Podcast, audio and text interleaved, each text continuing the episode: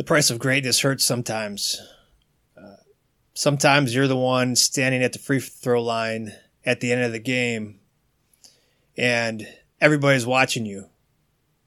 Everybody is waiting to see if you're going to make those free throws or if you're going to miss. That's a lot of pressure. That's a lot of pressure, even for the best athletes in the in the in the professionals. But you want to be at that line. You want to have that opportunity. You want to be the one with the ball in your hand. Make or break. It goes in great. If it doesn't, we got more work to do. Those are the little moments. They aren't won there on the court at that time. They're won on the practice field, on the practice court, on the practice mat. Greatness is what happens in between the games.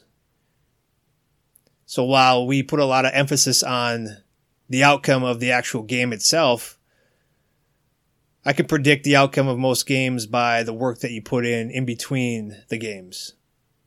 When nobody's watching, when nobody's looking, are you doing the little things that are going to be that are going to make the big difference on game day? Are you taking care of your body? Are you eating the right foods? Are you filling your mind with knowledge and wisdom of, of some of the best players and some of the best coaches in whatever sport or whatever field that you, you, you choose to do? Are you continually learning and growing and evaluating how you're doing? Are you seeking feedback? Are you open to feedback? Are you coachable? If your coaches are giving you something to work on or something to do, are you doing that? Are you, if your teachers are giving you feedback, are you improving on those test scores? It's the little things that will separate you in the long run. Little things consistently done over time will provide bigger gaps of where you are today and where you're going to be in the future.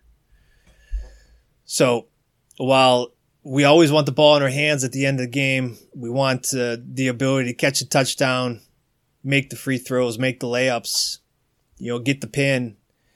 Uh, we always have to be able, willing to put in that work to get to that spot. Nobody's just going to hand it to it. No one's going to come to us and say, "Here, here you go. Here's a championship." No, it's it's we got to work for it. We got to be willing to put in the work when nobody else is watching. It's in those times where champions are made. Getting to practice early, staying late, mastering the basics. If you master the basics and you are the best at the basics, it'll be a lot easier to work on the harder things later on. Because we always fall to the level of uh, how well we do the basics we don't rise to the level that we can do the extraordinary things. We fall to whatever level that we are at the basics. So if you're the best at the basics, that will be your baseline. That's where you will fall to. If you are not that, not very good at the basics, you're not going to be very good at anything else. Be the best at the basics. Put in the work when nobody's watching. So when you do step at that free throw line or when you, when there's the game is on the line with few seconds left and you have the ball in your hands, you've already done the work and you already know the outcome. So no matter what happens, continue to put in the work when nobody's watching. Continue to work on the things that you know you need to work on. Be coachable and ask for feedback because it's in, in those little moments you're going to find yourself separating yourself from the pack. So as, as always, I'm proud of you. I see the work that you're putting in and I know how, how bad you want it. Keep growing, keep getting better. I'll be here to help if you need it, but uh, keep growing.